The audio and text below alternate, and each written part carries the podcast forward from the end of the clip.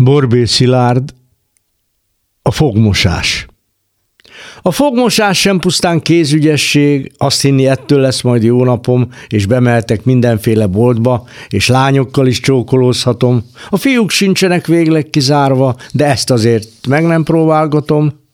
A csókolózás sem fogmosás dolga, hogy fogkefével bevásárolom a női szájat valamelyik boltba, a tartozékokkal hazahozom, Mit láttam már a tévéreklámblogban, a szájüregből közvetített szájon van nyelve, ínye, sok gondozott foga, és mindenféle ízben kaphatom, eper, kivi, csoki, szamóca, málna.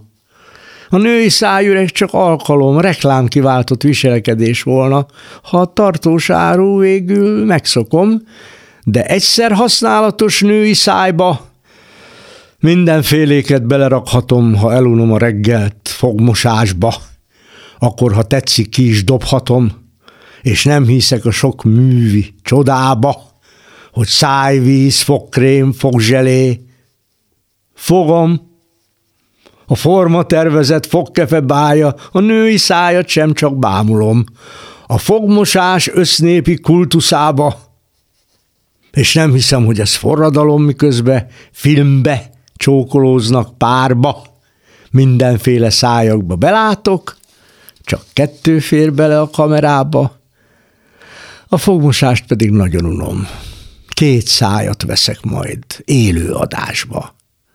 Egymással őket csókolóztatom.